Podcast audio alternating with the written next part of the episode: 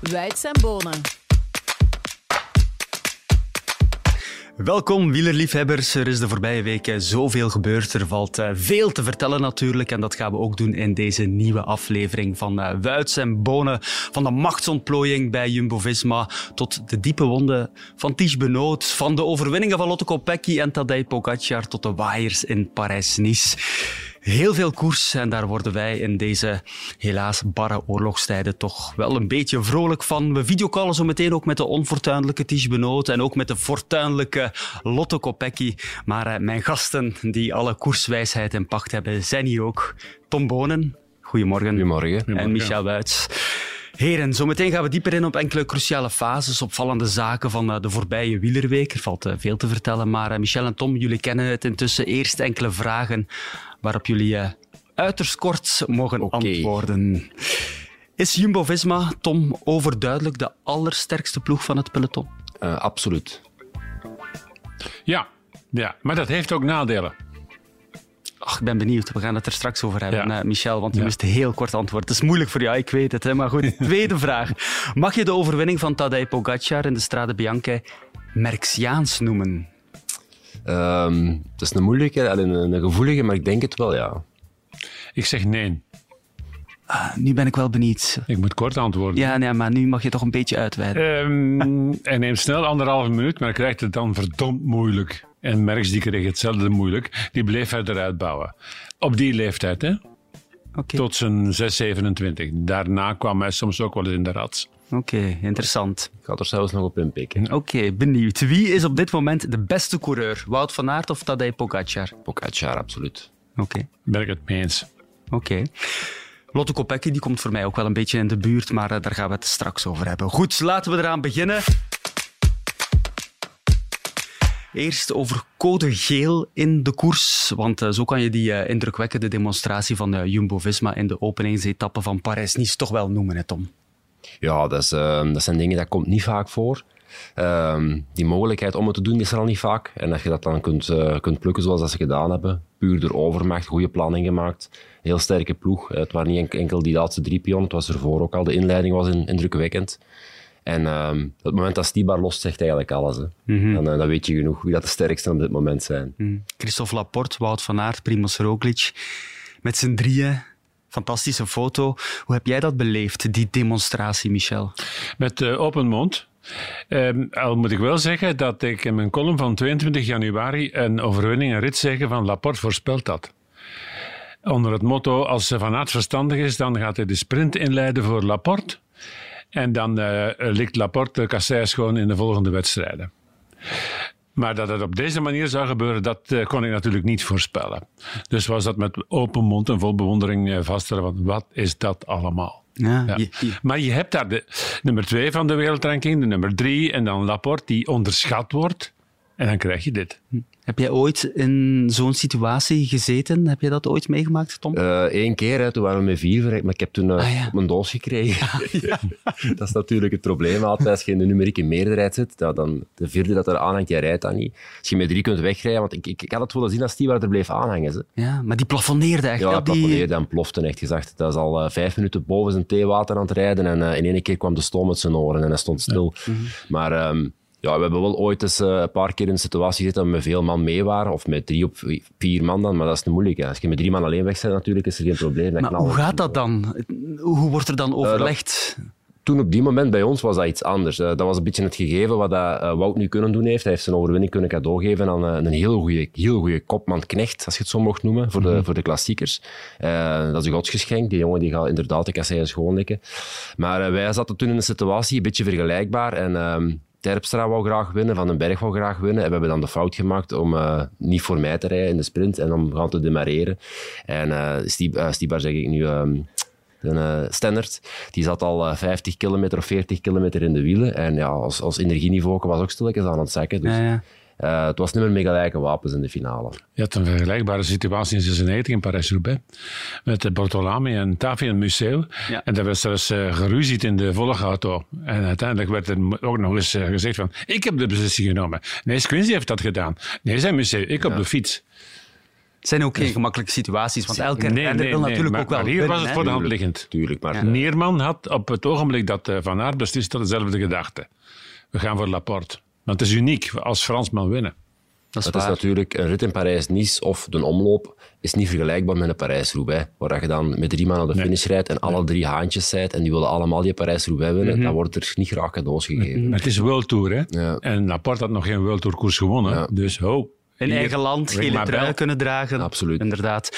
Eh, Wout van Aert die wou dat achteraf ook wel benadrukken. Hè. Kijk eens, mijn team, Jumbo-Visma. Hij heeft blijkbaar echt aan de fotografen gevraagd van kom, eh neem maar, zoveel mogelijk ik. foto's. Dat begrijp ik. Dat begrijp ik ten volle. Ehm dat is de droom van een kopman om aan een team te werken. En niet zomaar een team van een jaar, maar een team op lange termijn. Waarvan hij eh, weet, daar zit nog groei op. En die gaan eh, straks voor mij eh, alles doen wat in hun mogelijkheden ligt. En ook Roglic gaat dat doen als hij overleeft in de stroming naar de Poggio toe. En hoe hard komt zoiets binnen bij die andere ploegen? Want dat is toch op een bepaalde manier, moet dat een beetje kleinerend aanvoelen. Ja, ik kan u zeggen, dat is, eh, dat, komt, dat is niet leuk. Als je nu eh, in de andere kampen zit en je ziet dit, want eh, het is niet alleen zeggen van oké, we zitten met een goede kopman en een goed middenveld of zo, dat is echt gewoon ja, een eh, visitekaartje afgeven dat nog even blijft nazinderen. Ik denk dat iedereen zich op dit moment heel veel zorgen maakt. Hoe gaan we dit gaan aanpakken? Want hetgeen dat er misschien een paar weken geleden nog een beetje vraagtekens bijgesteld moesten worden, van hoe gaat het allemaal marcheren en gaan ze er effectief wel een ploeg van gebouwd krijgen, dat is nu overduidelijk van tafel gesmeerd. En dit is effectief een, een ploeg, die staat er, die gaan voor elkaar door het vuur. Dit versterkt dan nogmaals, hè, want dit gaat ook de andere renners weer een, een stap doen zetten en nog naar een hoger niveau doen groeien in die ploeg. Dus eh, ik denk dat we vertrokken zijn voor een, eh, een redelijk dominant voorjaar. Ja, maar het is wel zo, gisteren was er ook die waaier-etappe in Parijs-Nice. En dan zie je wel dat de Quickstep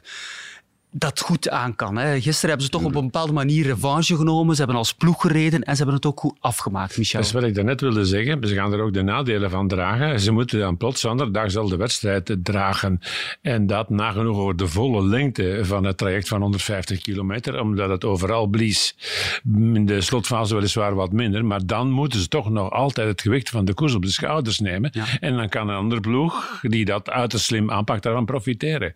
Al was ik wel geweldig onder de indruk van de machtsontplooiing van Jacobsen. Hoe, hoe. Ja, Ja, dat is de man, de, de sprinter van het moment. hè. Ja. Ja. Absoluut. zes En beensnelheid en kracht. Ja, een heel compleet sprinter. Ja, Wout van Aert was Mooi onder de indruk. Maar ja, het is natuurlijk ook niet allemaal pijs en vree bij de ploeg van eh, Wout van Aert. Want in de Strade Bianche is uh, Ties Benoot niet ongehavend uit die zware valpartij gekomen. Op 100 kilometer van de streep was dat. Benoot liep daarbij een diepe snijwonde op.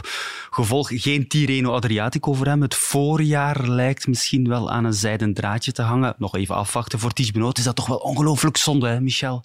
Dat is een verschrikking. Als je ehm, zoveel weken geïnvesteerd hebt, daarvan op eh, grote hoogte, en je sociaal bestaan eh, laten varen hebt, om uitstekend voor de dag te komen in een voorjaar, zo lang als dat maar kan, en dan dit. Na het openingsweekend pad ze daar al liggen en met een jaap van een wonde in de knie zitten waarvan je al moet afvragen van wanneer gaan we die kunnen hechten. Ja. We gaan het eens even vragen hoe het eh, met hem is. Ja. Ties Benoot, hallo. Als het goed is, hang jij nu klaar. Dag Ties, hoe gaat het met jou? Ehm, gezien de omstandigheden vrij goed. Ik heb eh, al drie, eh, ja, twee, drie goede nachten gehad nu. Ehm, ik had me natuurlijk graag beter gevoeld deze periode, gewoon aan de start te staan in Tirreno. Maar ehm, ja, gezien de omstandigheden eh, valt wel mee. Ik ga straks een eerste keer proberen fietsen ook, dus eh, ja, stap voor stap. hè. Hoe moeten we die wonde nu eigenlijk, hoe moeten wij ons dat voorstellen? Want hij kan niet gehecht worden. Je moet die vo- constant vochtig houden, of hoe, hoe- hoe gaat dat? Ja, inderdaad, er wordt constant vochtig gehouden, zodanig eh, dat ik mijn knie kan plooien, dat niet van binnenuit, eh, of dat er geen korst op komt, zeg maar, want dat dat is wat je niet wilt. Eh, want dan kan het niet eh, opgroeien van binnenuit. En die, ja, die was vrij diep. Er zaten wel steentjes in en zo. Ehm, van op de gravel te vallen natuurlijk. Hm. Eh, en ja, dat, er was gewoon te weinig huid over om, om te hechten. Het was ook niet, geen snijwond of zo die makkelijk te hechten viel. Nee. En hoe lang duurt dat herstel? Want we hebben het nu over de knie, maar ja, nog andere delen van jouw lichaam zijn toch ook wel wat geschaafd. Hè? Dat, dat vraagt toch wel veel van een lichaam om daarvan te herstellen. Eh, ja, ja, inderdaad. Ik denk dat dat iets is dat in het wielrennen nog steeds uh, echt onderschat wordt. Wat dat, wat dat schaafwonden doet met, met je lichaam. Uh, het zijn toch allemaal kleine ontstekingen. je lichaam stikt daar veel energie in om, om dat te laten herstellen. Dus in die zin is het, is goed dat ik even rustiger aan kan doen. Dat zijn allemaal oppervlakkige schaafwonden, om het zo te zeggen. Die, ja, een beetje de klassieke brandwonden als je, als je over het asfalt schuift. Ehm, maar je ziet toch vaak uh, renners die, die zwaar vallen in een grote ronde. Die, de eerste dagen presteren die wel nog, maar dan nadien krijg je wel een serieuze terugslag. Uh, dus in die zin is het wel goed dat ik, dat ik ook daarvoor nu mijn lichaam tijd geef om, om dat rustig te laten herstellen en professioneel te laten verzorgen. Tish, hoe is het met je morele front en hoe werk je daaraan? Ehm, ja, we hebben een dochtertje gekregen drie maanden geleden, dus dat zorgt er wel voor dat ik nu mijn gedachten kan verzetten. Een beetje meer uh, tijd samen thuis. Uh, dus dat is wel leuk. Langs de andere kant uh, had ik natuurlijk liever uh, gekoest op dit moment. En ja, het is zoals ik net u hoorde zeggen, het is extra spijtig. Als je voelt dat de conditie zo goed is dat je ze niet kunt, niet kunt verzilveren. Ik denk dat ik mijn beste benen had sinds, sinds twee jaar geleden in Paris-Nice. Ehm, dus dat is zonde, maar, eh, maar het is niet anders. Dus we proberen, proberen vooruit te kijken en nieuwe, nieuwe plannen te maken. Mhm. Tom, heb jij dat ooit meegemaakt? Je voelt van, net als Tisch, ik ben in topvorm. En dan maak je zoiets mee. Meerdere malen zelfs. Ja. En hoe is dat dan? Hoe ga je daar dan mee om? Hoe moet je daarmee omgaan? Ja, dat is gewoon de harde realiteit van uh, sport in het algemeen en niet enkel van wielrennen. Hè. Er is geen enkele garantie op... Um op de mogelijkheid om je kansen te verdedigen. Je traint vier, vijf, zes maanden um, in voorbereiding van iets. Probeert alles zo optimaal mogelijk te doen. En dan op één uh, onbewaakt moment of op een, een onbewaakt moment van iemand anders of een samen van omstandigheden is allemaal weg. Oh, het is misschien nu nog niet weg bij, maar ik heb het ook al meegemaakt dat het effectief drie, vier weken aan de kant was. Dat komt binnen, maar dat is gewoon, ja, dat is uh, relativeren is het enige wat je dan kunt doen. Mm -hmm. Want er komen de weken nadien terugkoersen aan, dus je moet onmiddellijk proberen zo snel mogelijk weer tegen die limiet gaan aan te boksen van dat herstel. En uh, zoals Ties ook zegt, dat wordt zwaar onderschat. Hè. Gewoon schaafwonden op zich alleen al, dat is een aanslag op je lichaam. Ja. En ik heb het zelf ook al meegemaakt dat ik ermee doorgereden ben. En uh, een week nadien of zo, dan pas een echte patat rond je oren krijgt. En dan geparkeerd staan voor twee weken. En dat wordt inderdaad nog heel zwaar onderschat in de wielrennerij. Ties, uh, hoe ban je je angst? Want die zal nu wel aanwezig zijn van, oei, ga er niet komen. Um, ja, het, het, is vooral onzekerheid inderdaad. Hè. Dus um, dat is, dat is vervelend, maar ja, dat is, dat is wat het is. Ik bedoel, uh, ik, uh, het scheelt ook al. Veel mensen zeggen nu, ja, je hebt drie, drie weken op een berg gezeten, vier weken op een berg gezeten. Ik heb me daar wel geamuseerd, dus dat, dat scheelt wel. Het is niet dat ik zoiets heb van, uh, ik heb vier weken uh, iets gedaan dat ik niet graag deed en nu, nu levert dat ook niets op. Ik heb mij ook wel geamuseerd, hè. Ik bedoel, dat was plezant en hm. natuurlijk willen dat verzilverd zien. En nu, inderdaad, het is een extra moeilijkheid die erbij komt, die onzekerheid richting de, de komende wedstrijden. Maar als het in het voorjaar niet meer is, dan is het, uh, dan is het voor later dit seizoen. En wanneer ga je dat weten? in de ploeg. Wanneer ga je dat weten, Tish? Uh, is er een bepaalde prognose? Kan je dat nu nog niet zeggen van kijk, E3, dat kan wel lukken? Of is dat ja, echt, echt afwachten? Uh, ja, ik heb nog niet gefietst. Al. Ik, ik heb twee dagen niet, niet gefietst. Uh, dus ik ga straks een eerste keer fietsen. Ik denk dat dat al een groot verschil of uh, met, veel wijzer gaan maken. En dan uh, is het gewoon een kwestie van, uh, ja, het is balanceren op een dun, dunne koord. Hè. Het is een beetje kijken naar herstel in combinatie met conditiebehoud of conditieopbouw. Moet je vooral opletten dat je lichaam niet te zwaar gaat belasten. Maar ik denk dat ik daarvoor goed om, omringd ben. En um, dat gaan we proberen en dat gaan we denk ik in die drie prijs zien dat ik daar eerst en vooral hopelijk aan de start kom en dan ook de conditie heb die ik moet hebben. En dan, mm dan kunnen we naar de rest van de wedstrijden kijken. Maar in principe ja, is het voor mij op dit moment, als het enkel bij, bij Tirreno-schappen uh, blijft, ja. blijft de rest van mijn programma hetzelfde. Ja, maar Michel Wuits heeft wel een looprekje hè, voor jou, voor, uh, voor de E3. Dat kan misschien nog wel helpen. Hè. Uh, heeft uh, Wout van Aert je al wat, wat gestuurd, Tish? Wout heeft mij ook een bericht gestuurd, ja, zoals veel mensen in het algemeen en veel mensen in de ploeg ook.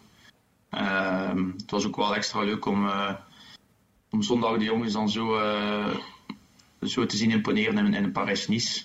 Uh, het ook, uh, alle, alle drie zaten ze ook op hoogtestage. En de mannen daarachter trouwens ook, de man die het voorbereid werk deden, wat dat, wat dat ook onderschat mag worden.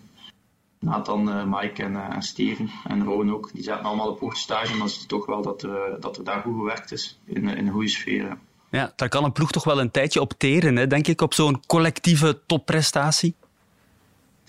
Ja, inderdaad. En de sfeer uh, na het openingsweekend was ook al, ook al zeker niet mis. Hè. Zaterdag was zeer goed met de overwinning van Wout. En dan zondag zonder Wout toch uh, een vrij dominante wedstrijd kunnen rijden uh, met de ploeg.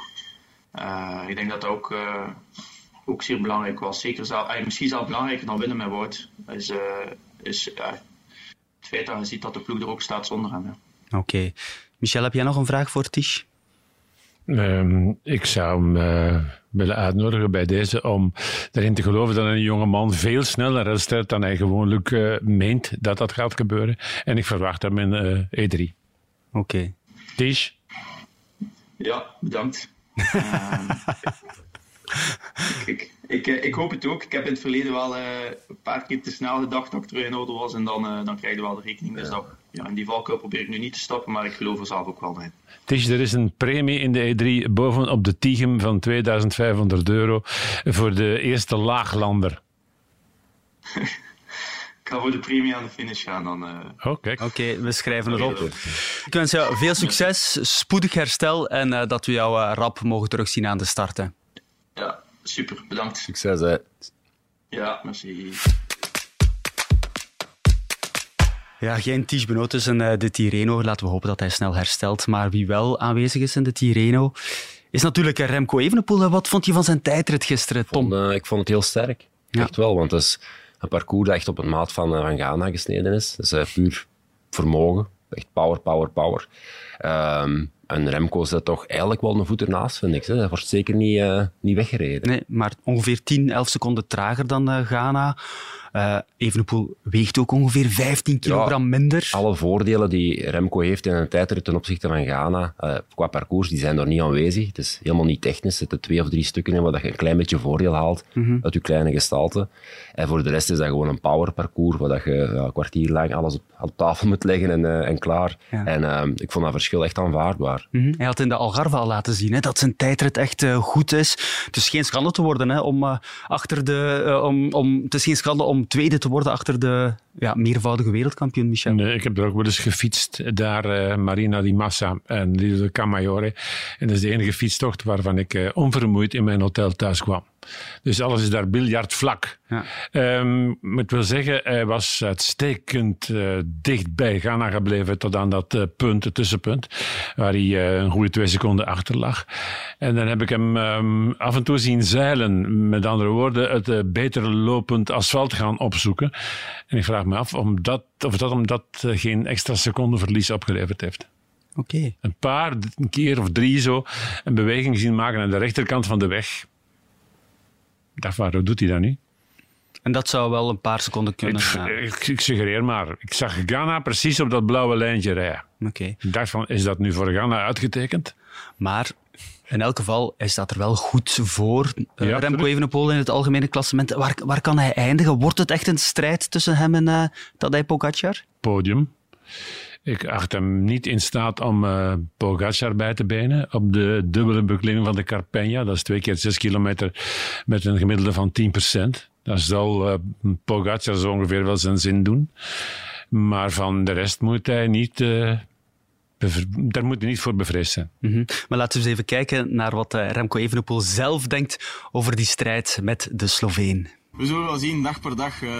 zoals ik daarnet al in het Engels zei, ik hoop dat hij dat hij ook gewoon een heel normale week kan beleven, dat ik ook een normale week kan beleven. En dan uh, is het vooral voor mij een heel speciale week om, om tegen hem te koersen en om, uh, ja, om te zien of dat ik zijn niveau aan kan, uh, waar dan nog heel veel vraagtekens achter staan. En ik kijk er gewoon heel erg naar uit om, om tegen hem te, te koersen. Dat is gewoon waarom dat ik hier ben en waarom dat ik echt heel hard er naar uitkijk. En als hij, als hij mij van de kastje naar de muur gaat rijden, dan uh, ga ik daar mij zeker niet voor schamen. Dan ga ik mij zeker niet niet droevig voelen, maar dan, dan, uh, dan, dan, weet ik gewoon waar ik sta. Dus uh, ik ga er gewoon echt het beste van proberen, proberen maken. Voilà, dat lijkt me de juiste ingesteldheid. Hè. Hij is veel kalmer geworden. Ja, dat is echt opvallend. Ja, echt toch? Opvallend, ja. Hij heeft uh, een bepaalde rust over zich gekregen. Vorig jaar was precies alles in stress. Ja. Alles moest en hij had een, een enorme bewijsdrang. waar hij dan zelf zijn eigen een paar keer mee geconfronteerd heeft, dat dat misschien nog niet aan de orde was. Ik vind het fijn om te zien dat hij op deze manier daar staat. En je krijgt ook veel meer, um, veel, veel meer marge op dit, op dit moment als je zo start. Hmm. Hij heeft zichzelf marge gegeven en dat geeft de rest van de wereld die marge ook. Hij start tegen waarschijnlijk de beste coureur dat we de laatste 30 jaar gezien hebben.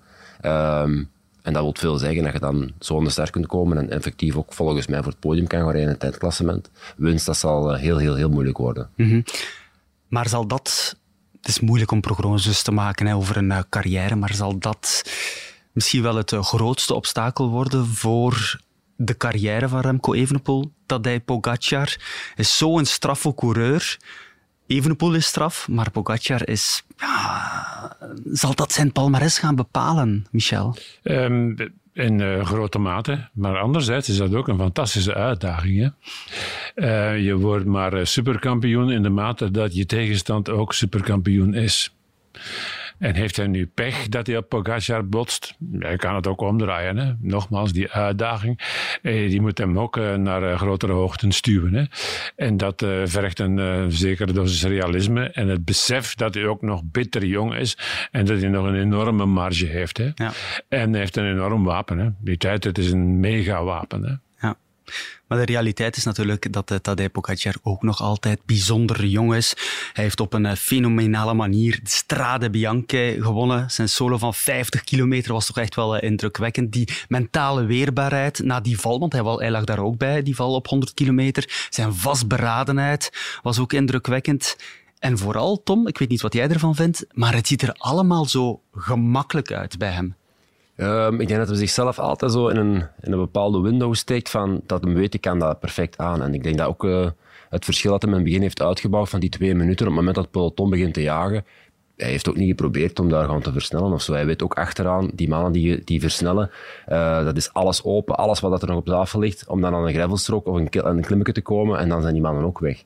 Dus hij heeft die marge gewoon gebruikt die hij hem had en uh, dat is super verstandig geweest. Op het moment dat er dan achteraan terug enkelingen of een klein groepje uh, kwam te zitten, werd je voorsprong terug groter en bleef hem zo rond die minuut hangen. Dus ik denk dat hem op dat vlak ook gewoon super verstandig met zijn eigen krachten omgaat. Hij heeft een heel goed kader om hem, hij is heel goed omringd en ehm, ja, dat maakt van hem ook voor een stukje nu al de kampioen niet te mis, denk ik. Mhm. Zijn intellect is een uh, geweldig wapen. Ik vergelijk zijn prestatie in de straat met die van de Ronde van Lombardije van vorig jaar, waar hij nog een stap verder gaat. Daar wacht hij met nadruk op Masnada. Ja. En van die uh, relatieve wachtperiode maakt hij gebruik om in enige mate te herstellen en legt die Masnada er vlot op in de sprint. Mm dat is met vernuftkoersen. Hè? Dat heeft hij nu ook gedaan. Maar ik wil de tegenstand toch niet over het paard tillen. Per slot van rekening, um, los van zijn fantastische prestatie, staat hij tegen de helft van het peloton. De andere helft eh, daarvan zit de top al in Parijs-Nice. Dan is een groot deel van de tegenstand weggevallen nog voor de start door COVID. Ik denk aan uh, Pitcock, ik denk aan Dumoulin, nog een paar andere. En dan heb je die windopstoot waar um, nou een, een tiende van het uh, peloton tegen de grond gaat. Oké. Okay. Maar Valverde, Valverde is 42, je kan, ja. of bijna, je kan Valverde er moeilijk van verdenken dat hij de jongste vier, vijf jaar beter geworden is. Nee, dat is waar. Maar die solo, Michel, dat was zijn langste solo tot dusver in zijn carrière. Um, want in de Vuelta 2019 heeft hij uh, 38 kilometer alleen gereden. Nu in een klassieker zoals de Strade Bianche, dat is toch nog wel wat anders, hè? Dat is een ander piment. Maar deze solo zet ik onder de solo die hij ondernomen heeft in die uh, achtste etappe in de Ronde van Frankrijk van 2021, waar hij aanzet op de Col de Rome en dan uh, verder doortrekt op uh, um, de God, ik ben de naam even kwijt. Dat is een detail, maakt niet uit. Maar het is... Ja. ja. Maar dat vond ik nog, uh, nog sterker, omdat hij daar gestaag ja. verder wegrijdt okay. en zijn voorsprong uitbouwt op Carapaz en compagnie tot drie minuten en een frits. Mm -hmm. Tadej Pogacar die kan uh, alles. Hè. We hebben het uh, in het begin al gezegd van Merxiaans, een geladen woord. Maar is hij toch de nieuwe merks, Tom? De merks van de 21ste eeuw, laten we het zo zeggen. Want uh, vergelijken is, is, is moeilijk. Ja, ik, ik, vind het zelfs een beetje een overbodige vraag om, om, generaties met elkaar gaan te vergelijken. Maar het is op dit moment absoluut de, de, beste renner van de wereld. Net zoals Eddie in zijn generatie de beste renner van de wereld was. Dus op dat vlak zijn ze vergelijkbaar. Maar uh, daar houdt het ook mee op. Mm -hmm. Zullen de rest uh, van zijn carrière moeten afwachten om te zien of hij op, het, uh, op hetzelfde schavotje kan geplaatst worden als Eddie. Maar als die zo blijft doorrijden, dan wint hij toch uh, tien keer de Ronde van ja, Frankrijk. Hebben we al, al vaak gedacht. Ja, um, alles hangt natuurlijk af van een uh, saturatiepunt. Hè? Ja. Wanneer komt dat en is dat voorspelbaar? Nee, dat is niet voorspelbaar. Alles hangt af van zijn sociaal leven. Hoe verloopt dat? Um, zijn relaties, zijn vriendenkring en wat weet ik allemaal. Hm. Er zijn zoveel uh, dingen die op uh, een jongen die, die zo hoog geplaatst staat inwerken, dat je, je moeilijk kunt, of dat je moeilijk kunt voorspellen van waar gaat dit heen. Hm. Maar als uh, alles blijft in entourage zoals het nu is, ja, dan zijn we nog voor een jaar of zeven, acht zoet. Mm -hmm. De Ronde van Vlaanderen winnen, dat moet het volgende doel zijn. Hè? Uh, dat heeft hij nog niet gedaan. Hij rijdt dit voorjaar zijn eerste keer de ronde. En ik sprak hem er zaterdag na zijn zege ook uh, even op aan. Will this be the same Tadej Pogacar we will see in Flanders in, in a couple of weeks? Uh, You're laughing, why? because uh, I never did Flanders.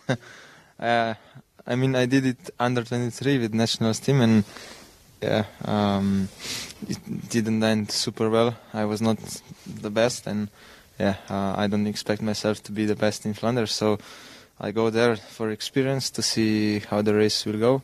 Uh, maybe I have a good day, maybe maybe shit day, but we will see. Uh, I'm excited to go there. Yeah, but everywhere you go, you're the top favorite. I don't know about that. But uh, yeah, try to focus every every race to do my best. I have a great team with me always, and yeah, um, it makes it uh, easier for me when when the team is so strong. Voilà, hij komt naar de Ronde van Vlaanderen Tom, om ervaring op te doen, maar ja, het is toch normaal dat je hem nu al bij de favorieten rekent, hè? Ja, het kan gewoon niet anders. Nee. Het is gewoon heel simpel. Het is iemand die um, zo breed is, zo, zo allesomvattend is, dat je hem niet kunt niet bij de favorieten zetten. Mm -hmm. Hij is uh, de man van het moment, denk ik. Of mede man van het moment. is in vorm. Uh, Ronde van Vlaanderen is een parcours dat hem gewoon uitermate moet liggen. Hij is technisch sterk. Uh, hij heeft overschot. En dat denk ik dat zijn gebrek aan ervaring heel goed kan compenseren. Want hoe meer overschot dat je hebt, hoe makkelijker dat je altijd vooraan op die hellingsjes opdraait.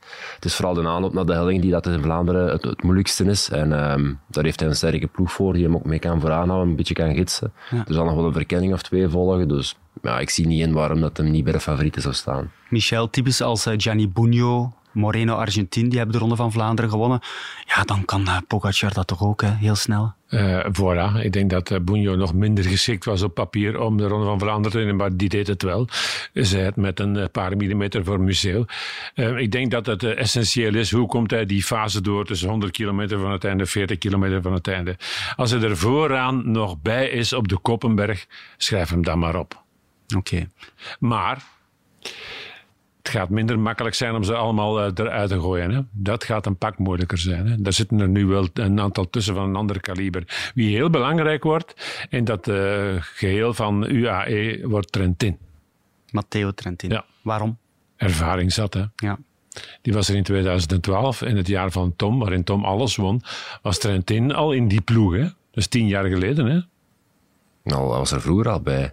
Maar Trentin is een heel belangrijke pion, altijd geweest in een ploeg. Het is iemand, uh, ik weet niet wat het het gemakkelijk gaat hebben om het kopmanschap te delen. Terwijl het heel logisch is dat het gaat delen. Dus het is een beetje dubbel, denk ik. Dat is een probleem dat zich op verschillende fronten kan ja. voordoen.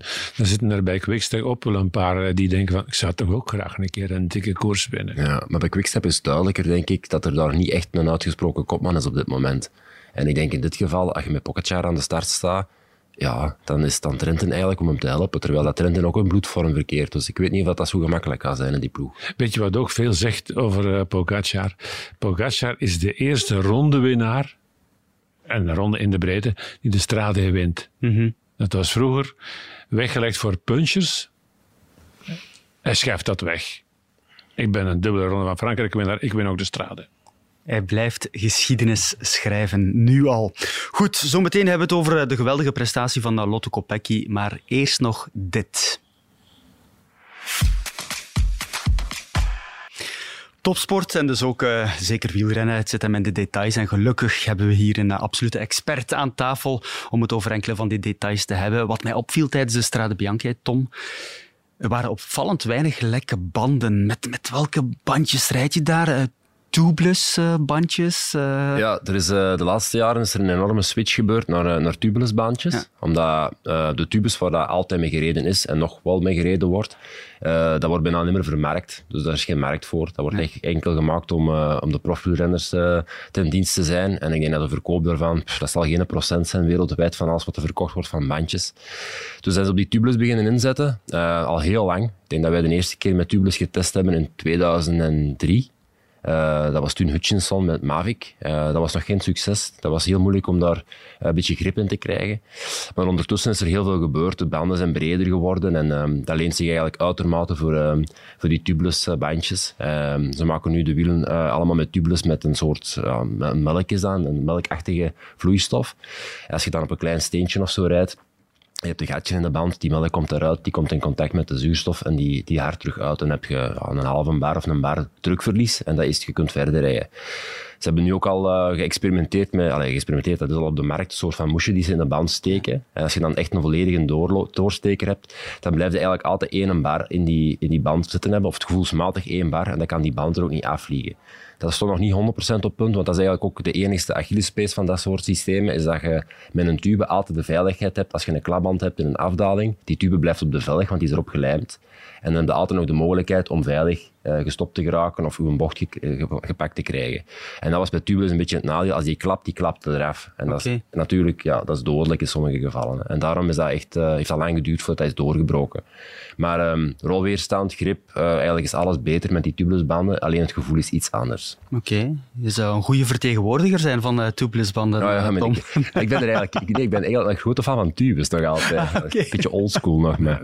Nee, ik, tubeless bestond al, al, al een poos langer. Hè? Ja. Ik herinner me mijn bompa, die was uh, fietsenmaker, die werkte al met tubeless. Oké. Okay. Ja.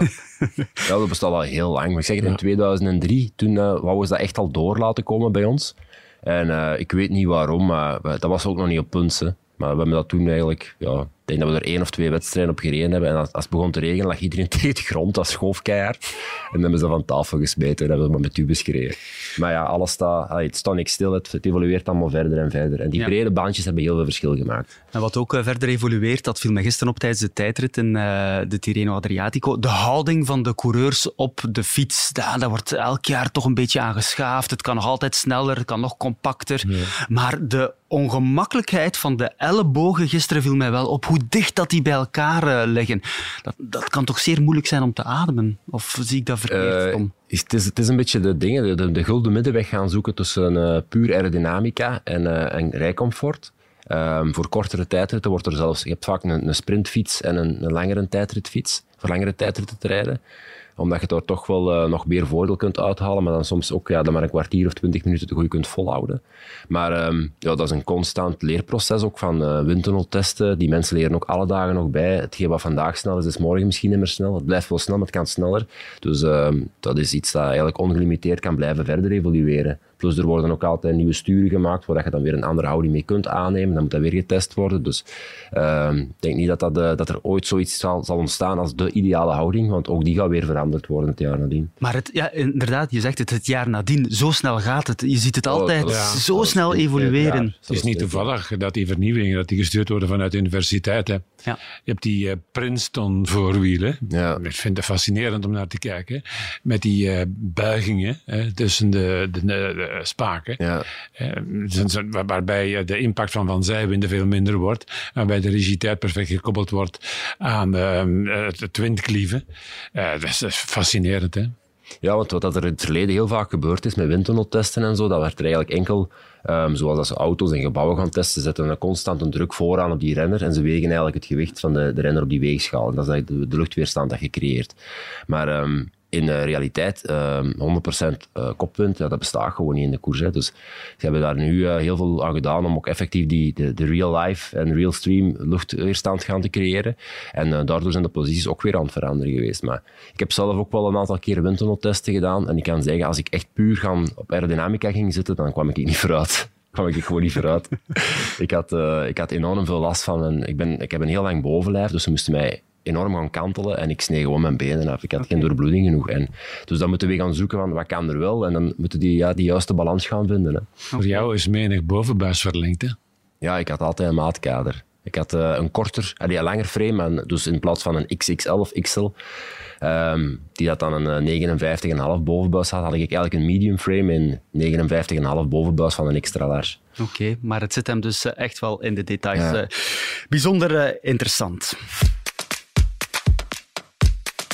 Goed, iets anders, iets heel fijn.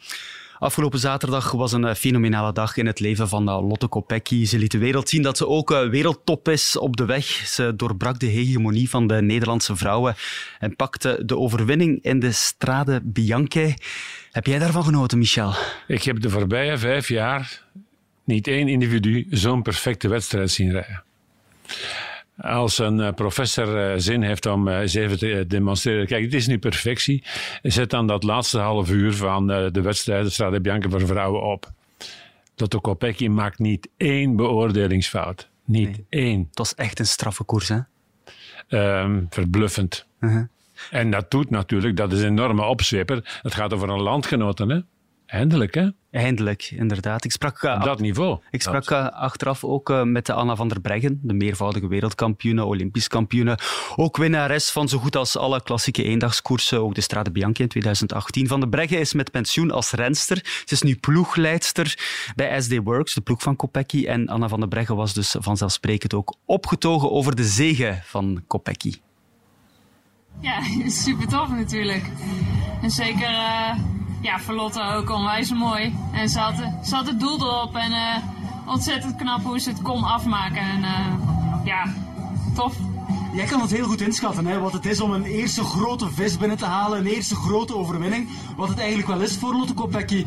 Wat betekent het voor haar? Ja, dat is gek, omdat we eigenlijk allemaal wel Lotte al zo inschatten. Maar uh, ja, dit was voor haar ook onwijs spannend. Want ze, ze voelde zich gewoon goed en, en ze weet dat ze het kan. Maar uiteindelijk moet je het wel de eerste keer doen. En dan met zo'n ploeg om je heen. Uh, ja, om dan gewoon te zeggen: ik wil je graag winnen en het ook doen. Dat is wel. Uh, ja, dan hebben we het laatste nog niet van de gezien, denk ik. Ze heeft de Nederlandse dames eindelijk geklopt, hè? Nou, niet eigenlijk. Heeft ze gewoon gedaan, ja. ja, en dit keer is het oké. dit keer is het oké. Tom, kan jij dat uh, inschatten? Wat is de impact van zo'n overwinning op de populariteit van het vrouwenwielrennen? Ik denk dat dat enorm is. Ik denk dat, uh, dat we in alle sporten de, de laatste 40, 50 jaar als media echt zo dominant begon te worden, gezien hebben dat er, um, als er in de tennis of in de koers of eender waar Um, mensen zijn die zich bovenuit steken, dat de populariteit van die sport enorm stijgt. En um, dit gaat het vrouwenwielrennen echt een enorme boost geven. Uh, hoe meer vrouwen dat er aan wielrennen gaan doen, hoe meer goede vrouwen dat er ook gaan komen. Want uh, er wordt toch maar uitgefilterd naar een top uiteindelijk. En Lotten is echt een, een toonbeeld voor, uh, voor het vrouwenwielrennen in België. Je hebt rolmodellen nodig, hè? Ja. Want voor de rest lopen we nog een eind achter, hè? Met alle respect, Valerie de Meij, Sanne Kant, Van de Velde, dat gaat wel over vijf, respectievelijk acht minuten.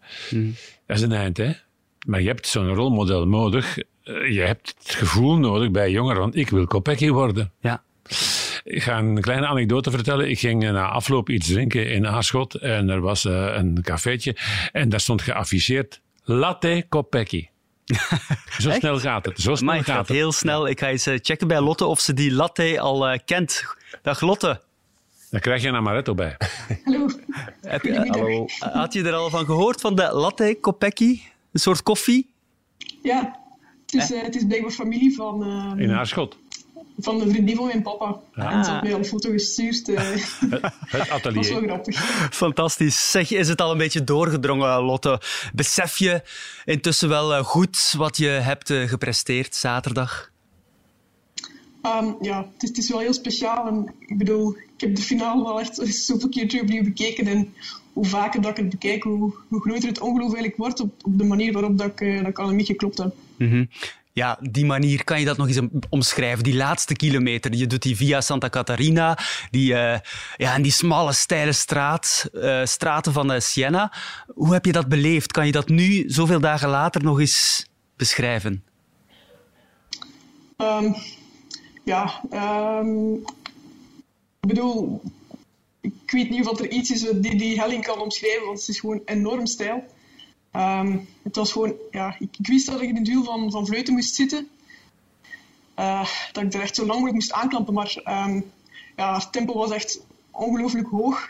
Um, dat ik op een, bepaald moment dacht van, uh, ik trek het niet langer meer. maar dan op, een of andere manier heb ik toch nog ergens extra kracht gevonden om, uh, om terug naar dat wiel te kruipen. En ja, ik, ik, kom er boven, we komen rechts en we leggen ons op, op de grote plaat en ik ga erover. En ik hmm. denk van ja, ieder normaal mens zou nu plooien. Um, en we pakken de volgende bocht en ze komt er weer naast. En um, dat was gewoon één sprint naar, uh, naar die laatste rechtse bocht. En um, ja. Het was indrukwekkend. Rest, uh, ja. ja. Hoe belangrijk is deze zegen voor jou? Ik weet het, uh, je gaat zeggen heel belangrijk, maar kan je dat inschatten? Kan je die impact inschatten, Lotte? Voor mij persoonlijk um, heb ik de afgelopen jaren ook in de media al, vrij veel aandacht gekregen. Maar ik voel me er soms ook wel ongemakkelijk bij, omdat ik um, vooral dan op de weg um, altijd wel mooie plaatsen behaalde, maar dat die echt de grote overwinning uitbleef. En daarom voelde ik mij er ook wel een beetje ongemakkelijk bij van ja, gaat het nu eindelijk een keer lukken en uh, ga ik eindelijk een keer die uh, verwachtingen inlossen. Dus dat is ergens wel een beetje een druk die van mijn schouders valt om, om toch aan iedereen te tonen van oké, okay, kijk, ik sta er. Ja, je zit nu bij SD Works, hè. dat is uh, quickstep van het uh, vrouwenpeloton. Misschien mogen we dat zo wel uh, omschrijven.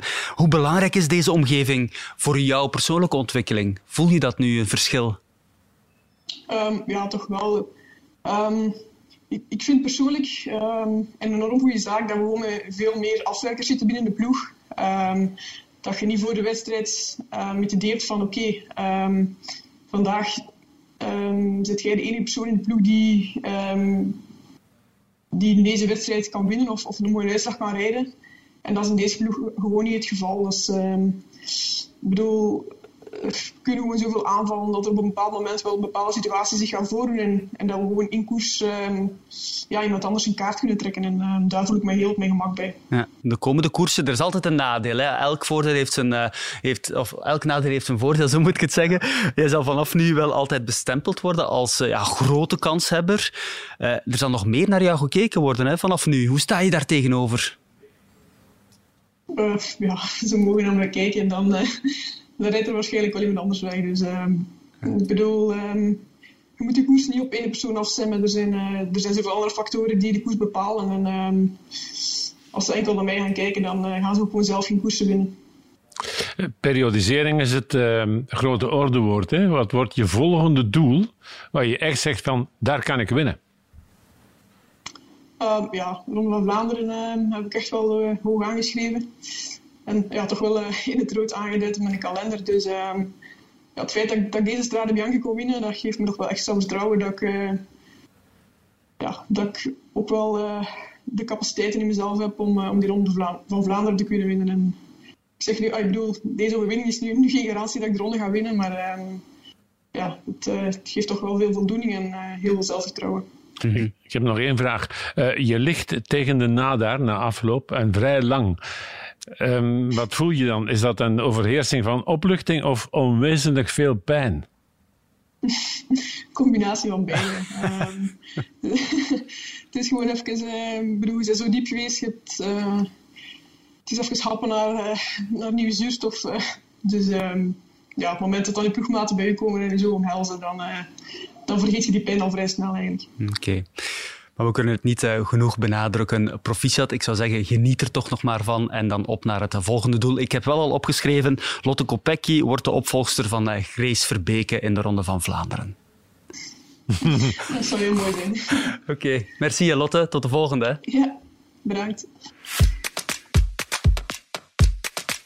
Het is toch wel fijn om te zien hoe hard ze toch nog aan het nagenieten is hè, van zo'n topprestatie. Ja, absoluut. Het is, uh, het is um, de manier waarop dat ze de finale heeft aangepakt, um, heel dominant zo, naar zichzelf alles onder controle heeft gehouden, dat, uh, dat had alleen maar het beste vermoeden voor de volgende weken. Hmm. Het was echt een totale controle eigenlijk. De, de juiste spirit, down to earth. Ja. ja. Je hoeft daar geen eclatante uitspraken van te verwachten. Heel voorzichtig. We gaan nu proberen de Ronde van Vlaanderen te winnen. Oké. Okay. Dat lijkt mij een goede ingesteldheid. We naderen het einde, heren. Het gaat snel. Maar ik wil jullie afsluiten toch nog een paar dingetjes voor eh, de voeten werpen. Fabio Jacobsen, al even vernoemd, uh, wint gisteren de sprint van Wout van Aert in Parijs-Niet. Zijn zesde sprint van het jaar al. Quickstep weet nu toch ook al met welke renner ze dit jaar naar de Tour gaan. Hè? Ja, als vanzelfsprekend. Steek daar maar een man of vijf, zes bij. Dat wordt uh, hun uitgelezen kans om een, uh, rist van overwinningen neer te zetten. En als je die dan gaat optellen, dan kom je qua punten een eind ver. Want je hebt die puntenschaal in de Tour de France, waarin je voor vlakke etappes 50 punten krijgt. En dat neemt dan sterk af voor golvende etappes. Begin er maar aan. Hè. Zo is Cavendish vorig jaar eigenaar geworden van de groene trui. Ja, inderdaad. Tom, hoe oud ben jij? 41. Alejandro Valverde wordt binnenkort 42. Ja, ik ook, ik ook hopelijk. Ja. Hij uh, werd tweede in de Strade Bianche.